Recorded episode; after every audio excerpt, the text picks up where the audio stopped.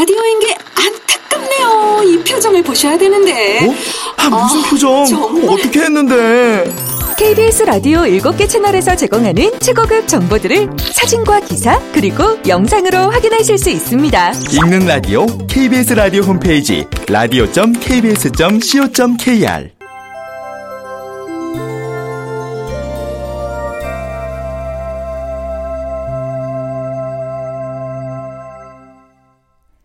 라디오 극장.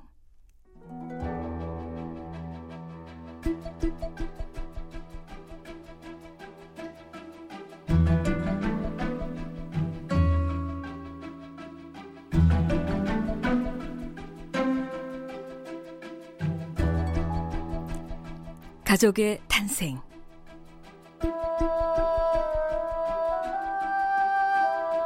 원작 도진기 극본 성혜정 연출 오수진. 다섯 번째.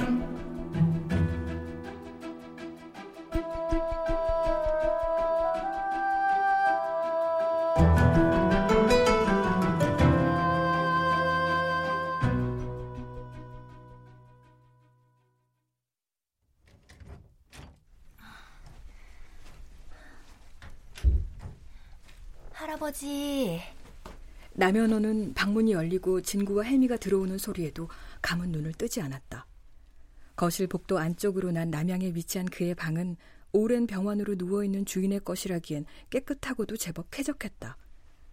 창가에서 조금 떨어진 곳에 고급한 기능성 요와 이불을 덮고 남현호는 잠자듯 누워있었다. 할아버지, 안녕하세요. 진구와 혜미가 곁에 다가와 앉자 남현호가 천천히 눈을 뜨더니 고개를 돌려 두 사람을 바라봤다. 노인은 의외로 멀쩡해 보였다. 머리숱도 많고 피부색도 나쁘지 않았다. 머리맡에 매달린 링거액과 고무호수, 병원 처방약 등이 없었다면 그저 낮잠을 자다 일어난 노인쯤으로 보였을지도 모른다. 저희는 이교준 씨 친구들이에요. 아, 아예 그래요. 아, 내가 당뇨가 심해서 이러고 있어요. 손님 접대를 못해. 눈도 잘 안 보이고. 남현호는 이미 거의 보이지 않는 눈으로 두런두런 주위를 살폈다. 초점 없는 시선이었다. 이교준 씨가 아니 어르신 막내 사위가 잠시 집에 와 있으라고 해서요.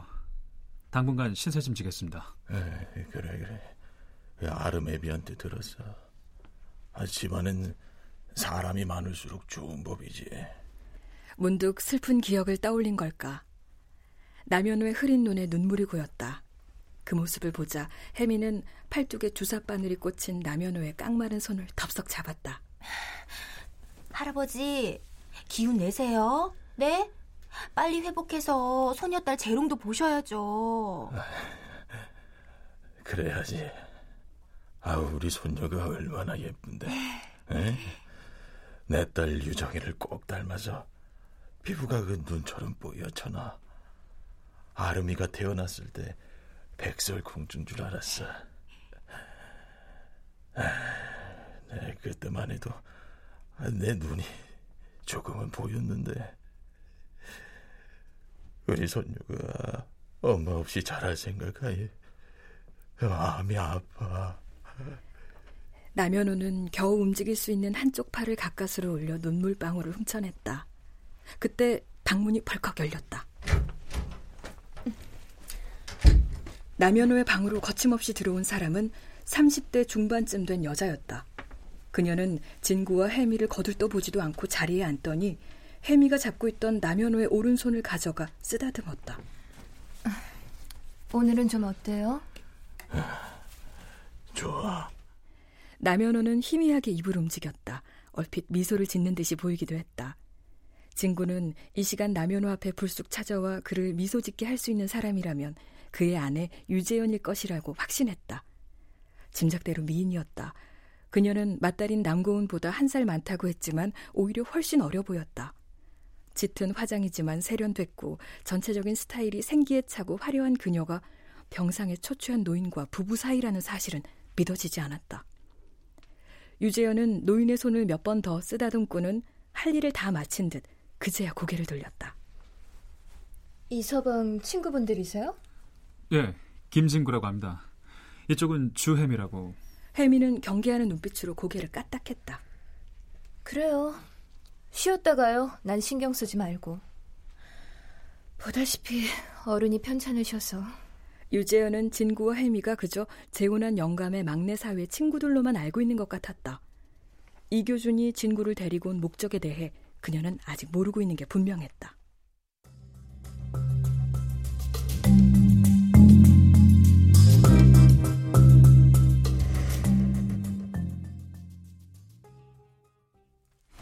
아이고 힘들다.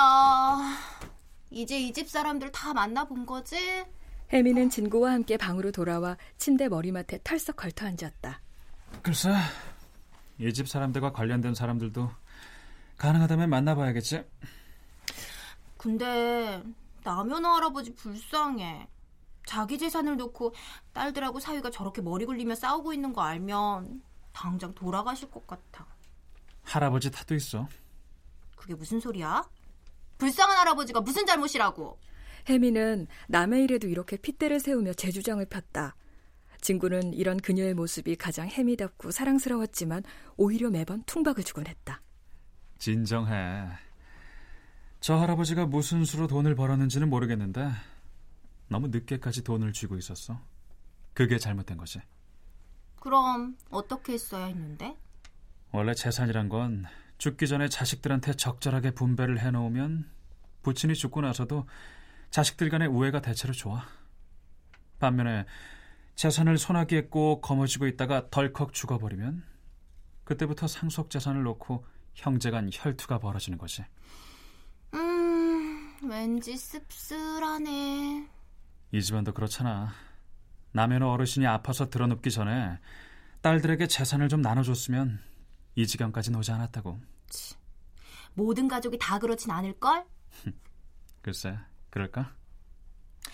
뭐 하지만 그 덕분에 오빤 사건 의뢰를 하나 맡게 된 거잖아. 성공할 가능성은 전혀 없어 보이지만. 가능성보다도 난 저쪽 변호사가 자꾸 신경 쓰여. 고진 변호사? 왜? 젠틀하고 뭔가 멋져 보이지 않아? 소녀시대 한마디에 넘어간 거겠지? 어? 질투하는 거지 지금. 어. 그 사람 햄이 네가 생각하는 변호사하고는 달라. 사무실도 없고 법정에도 나가지 않는 사람이라고. 그럼 어떻게 먹고 사는 거야? 말하자면 이번 일 같은 걸 의뢰받는 거지. 그러고는 법의 허점을 이용해서 최단 기간 내에 목적을 달성하지. 보수는 법정에 나가는 이상으로 세게 받아내고. 그럼 진구 씨랑 비슷한 거네. 근데 이번 싸움 말이야. 변호사가 이길까? 탐정이 이길까? 마징가 제트가 이길까 태권 V가 이길까 이후로 가장 어려운 질문이네. 진구 씨 자신 있어? 어차피 이번 사건은 한쪽이 성공하면 다른 한쪽은 실패하는 거잖아. 진구는 대꾸하지 않았다. 웬만해서는 자신하지도 여건에서는 기죽지도 않는 진구였지만 이번만큼은 달랐다. 상대가 고진이라는 게 문제였다. 노크 소리가 나자마자 방문이 반쯤 열리고 그 사이로 고개를 삐죽 내민 고진이 나타났다. 들어가도 될까? 벌써 다 들어오신 것 같은데요.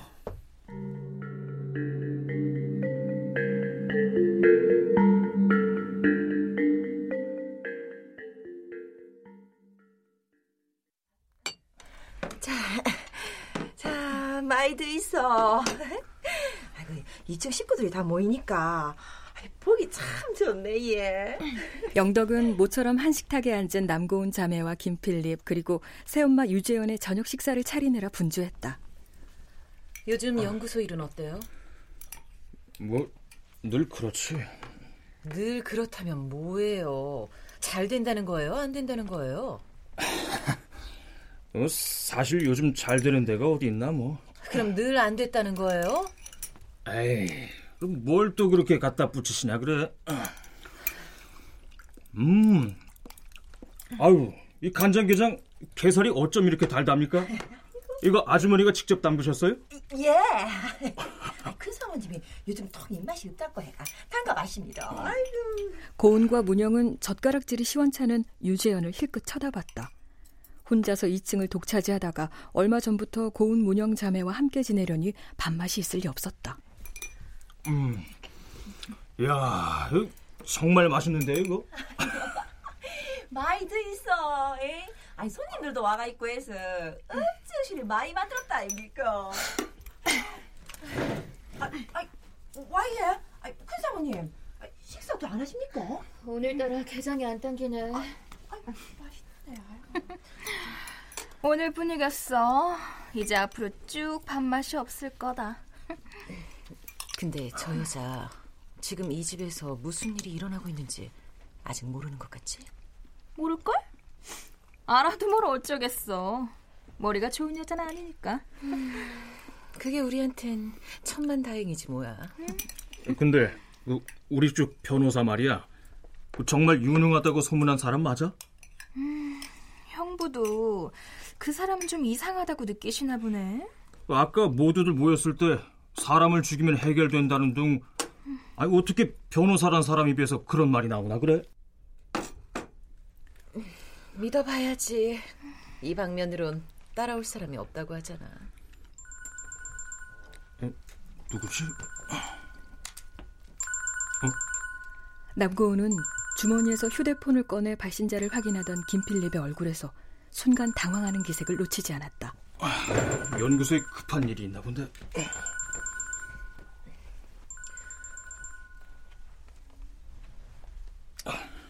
요즘 어떻게 지내? 아, 네. 접니다.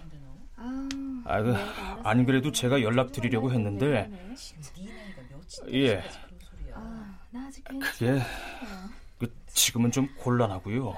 그래서 뭐 넌 지금 만나는 남자가 있다는 거야, 없다는 거야? 아, 참. 언니는 제발 이거냐 저거냐로 묻지 좀 마라. 사람 사는 일이 이거 아니면 저거뿐인 줄 알아? 누가 전직 교사 아니랄까봐 꽉 막혀가지고선. 제발 너도 남자 잘 고르라는 소리야. 예, 예. 자, 저는 이제 그만 가볼랍니다, 마나님. 무슨 일 있어요? 무슨 일은? 아, 어차피 오늘 가족 회의 때문에 모인 건데 끝났으니 가봐야지. 근데 아까 그 변호사는 벌써 간 거예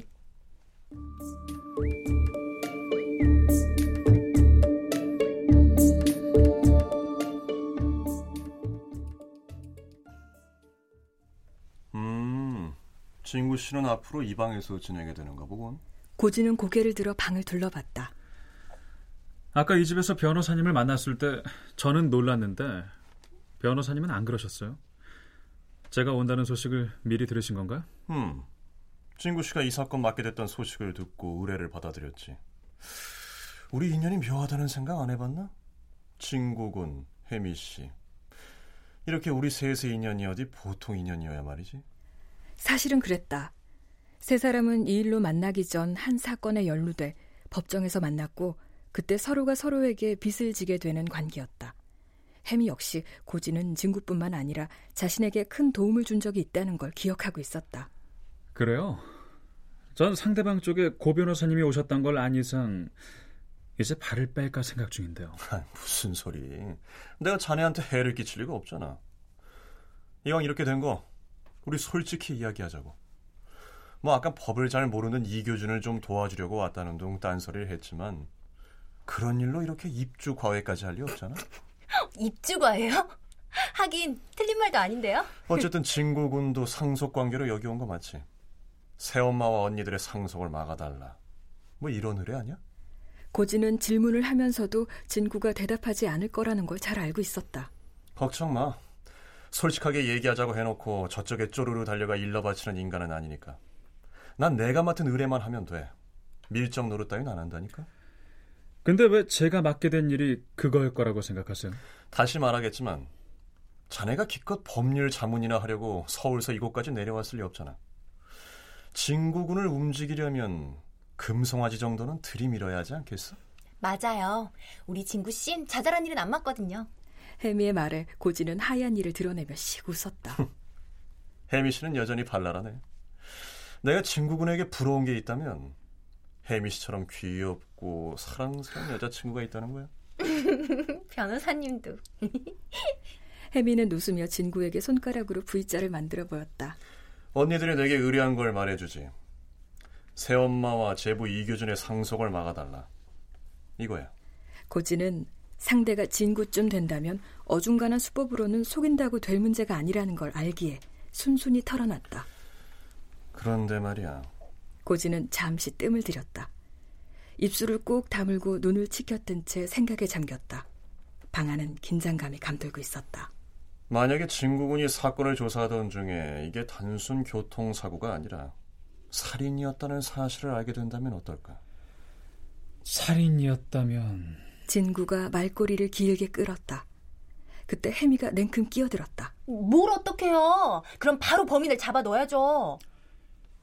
그러니까 그 범인이 다른 사람도 아닌 이교준이라면 어떻게 할 거냐 이거죠? 빙고. 좋아요. 그럼 그 범인이 반대로 두 언니들이라면 변호사님은 어떻게 하실 건가요? 에휴, 난할 수 없어. 왜요? 아직 그런 상황을 생각해 보지 않았으니까. 전 생각해 봤을 것 같습니까? 아니, 두 사람 지금 이거 다 농담이죠? 아니, 어떻게 사람이 죽었는데 자기 편 의뢰인이라고 신고를 하네요? 아, 그게 말이 되는 거예요? 해미양도 그때가 되면 달라질지 몰라. 남자친구의 억대 부수와 직결된 일이란 걸 생각하면 그렇게 자신하긴 힘들 거야. 전 처음부터 변호사님의 그 질문은 받을 필요가 없다고 생각해요. 진구군은 그러니까 사건의 진실에는 관심이 없다. 그거군. 뭐 좋아. 하지만 난 일단 교통사고부터 조사해 볼 생각이야. 여러 가지가 궁금해졌거든. 그런데 진구군 입장은 나와 미묘하게 다른 것 같아.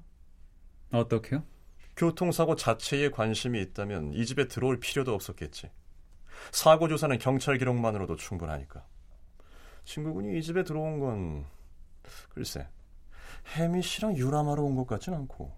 고진의 얼굴을 뚫어져라 쳐다보던 혜미의 얼굴에 물음표가 찍혀 있었다. 어떤 사건이 있었는지를 알아내기보다는 있어야 할 사건을 만들기 위해서가 아닐까? 진구는 고진의 말에 표정을 읽기 어려울 만큼 좀처럼 동요하지 않았다. 음, 알았어. 더 묻지 않을 테니까 편하게 조사해봐. 난 지금 서울 올라가려고. 어, 지금이요? 혜미가 아쉬운 표정을 지었다. 고진은 자리에서 일어나 방문을 열고 나가려다 다시 뒤를 돌아 진구를 바라봤다. 우리 이렇게 하는 게 어떨까? 어떻게요? 남유정의 교통사고는 너무 시간이 지나버렸어. 만약 우리 의뢰인들의 추측대로 이게 사고가 아니라 살인이라면 그 배경에는 음모가 있단 거고. 그렇다면 그 진실을 파헤치는 게 그리 쉬운 일은 아닐 거야. 진구는 고진의 말에 천천히 고개를 끄덕였다. 그래서 말인데 어느 선까지는 우리가 공동의 이익이 있다고 합의하고 같이 조사하고 정보도 공유하는 게 어떤가? 진구는 쓴웃음을 지었다. 이 집에서 제가 눈칫밥 먹어가며 조사한 알맹이를 쏙쏙 뽑아가시겠단 말씀이세요? 그건 일방적인 제 손해 아닙니까? 아니야. 난 절대 빨대 꽂을 생각 없어. 진구군이 이 집에서만 할 수 있는 일이 있겠지만 또 내 입장에서만 파헤칠 수 있는 것도 분명히 있거든. 이를테면 변호사의 신분을 이용해서 경찰 정보를 얻어내는 일. 뭐 이런 거. 진구군이 할 수 있겠어? 진구는 곧 천천히 고개를 끄덕였다. 승낙의 의미였다. 좋았어.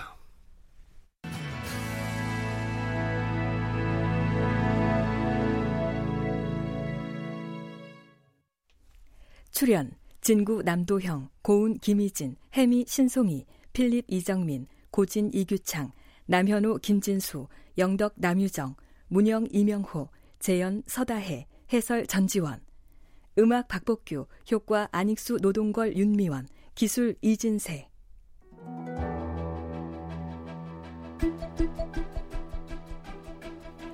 라디오 극장 가족의 탄생. 도진기 원작 성혜정 극본 오수진 연출로 다섯 번째 시간이었습니다.